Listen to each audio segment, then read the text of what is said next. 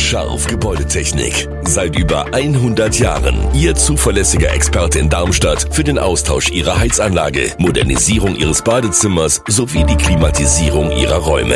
Erwarten Sie mehr von uns, als Sie es gewohnt sind. Scharf Gebäudetechnik.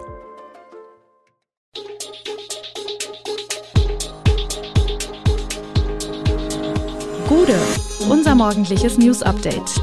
Das Wichtigste aus Südhessen für Sie im Überblick.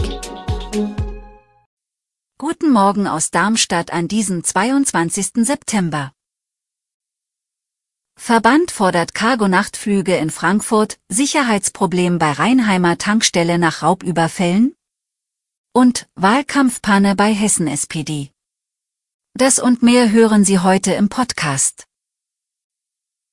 Der Boom bei der Luftfracht scheint vorerst gestoppt. Während der Nachholbedarf bei Urlaubsflugreisen nach der Corona-Zwangspause in diesem Jahr wie schon im Vorjahr für zweistellige Wachstumsraten bei den Passagierzahlen am Frankfurter Flughafen sorgt, wird das Cargo-Allzeithoch von 2021 diesmal wohl wie schon 2022 deutlich verfehlt werden.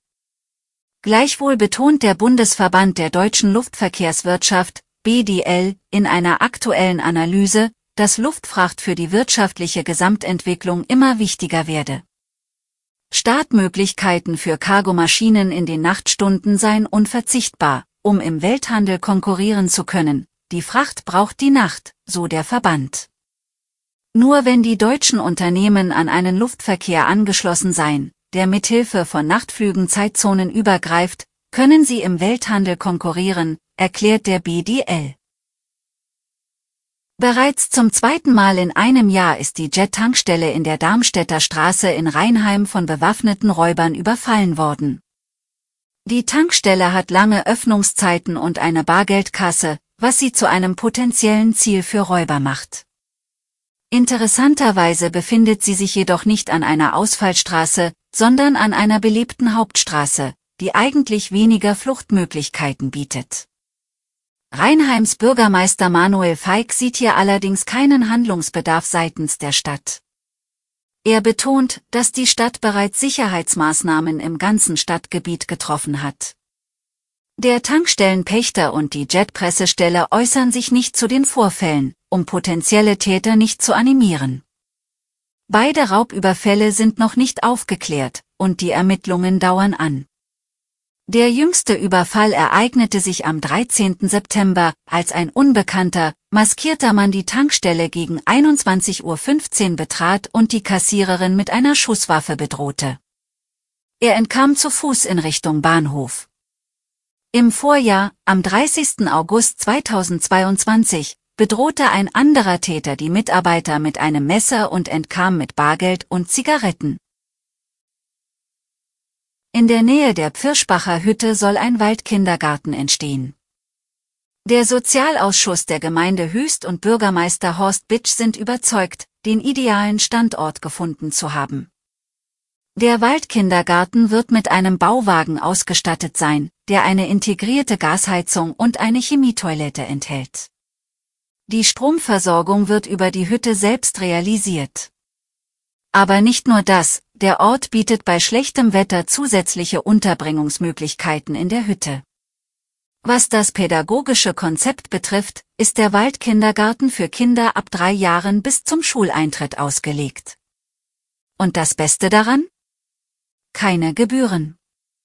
In Hessen werden Kinder bis zu sechs Stunden kostenfrei betreut, und der Waldkindergarten wird eine Betreuungszeit von 5,5 Stunden haben. Nach anderthalb Jahren Leerstand öffnet das Gasthaus zum Löwen in Altheim wieder. Simo Elm Kadem und Manuela Bender sind ab dem 1. Oktober die neuen Pächter des 1792 erbauten und denkmalgeschützten Hauses. Der gelernte Pizzabäcker Elm Kadem war in den vergangenen fünf Jahren im Hergershäuser Schützenheim gastronomisch zu Hause. Er und Bender wollen regelmäßig für ihre Gäste da sein, zunächst sogar täglich, zu Beginn wird von Montag bis Sonntag ab 17 Uhr geöffnet sein, dazu mit Ausnahme des Samstags auch noch von 11 Uhr und 30 Minuten bis 14 Uhr und 30 Minuten. In gleich vier Räumen wollen die beiden Geschäftspartner, deren Team insgesamt sieben Personen umfasst, ihre Gäste bewirten. Serviert werden sollen im Gasthaus zum Löwen deutsche Gerichte mit mediterranem Einschlag. Burger und Pinsa stehen ebenfalls auf der Karte. Münsters Bürgermeister Joachim Schledt, parteilos, ist froh, dass im Ortsteil wieder aufgetischt wird. Das werte Altheim total auf. Darf auf der historischen Wallanlage an der Kellerei ein Backhaus gebaut werden? Diese Frage wird in Michelstadt sehr unterschiedlich beantwortet, je nachdem, wie der Denkmalschutz interpretiert wird. Puristen lehnen einen Neubau dort ab, weil sie denken, er passe nicht ins denkmalgeschützte Ensemble. Andere, die sich ebenfalls der Denkmalpflege verpflichtet sehen, bevorzugen dennoch den Kompromiss, weil sie hoffen, die Wallanlagen damit zu beleben. Das Backhaus selbst wird in etwa so groß werden, wie es ein Modell bereits erahnen lässt. Eventuell werde die Deckenhöhe etwas niedriger und das Ganze um 15 Grad gedreht, so dass es giebelseitig zur Brücke steht, erläutert ein Mitglied der Lenkungsgruppe der Zitterslau-Bewegung. Fachwerk und ein Biberschwanz-Ziegeldach sollen es an die bauliche Umgebung anpassen. Ein Baubeginn steht noch nicht fest, aber die Baugenehmigung sei vorbereitet und auf den Weg gebracht. Diese müsse allerdings noch durch das Parlament.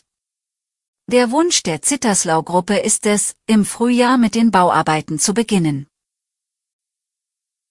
Wahlkampfpanne bei der hessischen SPD, mit der Forderung nach einem kommunalen Wahlrecht für Nicht-EU-Bürger, die erst kurz hier leben, hatte die Partei um Spitzenkandidatin Nancy Faeser zuletzt für Irritationen gesorgt. Nun wurde die betreffende Passage zur Reform des kommunalen Wahlrechts für Ausländer in ihrem Wahlprogramm korrigiert. Der Fehler, sechs Jahre waren gemeint, sechs Monate standen aber im Wahlprogramm. Dabei geht es um den Vorschlag der Partei, ab wann Ausländer, die nicht aus einem EU-Land kommen, bei kommunalen Wahlen wählen dürfen sollten. Durch einen redaktionellen Fehler seien aus Jahren Monate geworden, erklärt SPD-Generalsekretär Christoph Degen. Die Formulierung im Wahlprogramm war schlichtweg falsch und gibt die Beschlusslage der SPD Hessen und der SPD-Fraktion im Hessischen Landtag nicht korrekt wieder, betont er.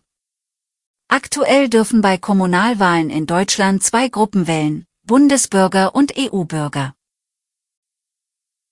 Alle weiteren Hintergründe und Nachrichten lesen Sie auf www.echo-online.de. Gute Südhessen ist eine Produktion der VAM von Allgemeiner Zeitung, Wiesbadener Kurier, Echo Online und Mittelhessen.de. Redaktion und Produktion die NewsmanagerInnen der VAM. Ihr erreicht uns per Mail an audio.vam.de.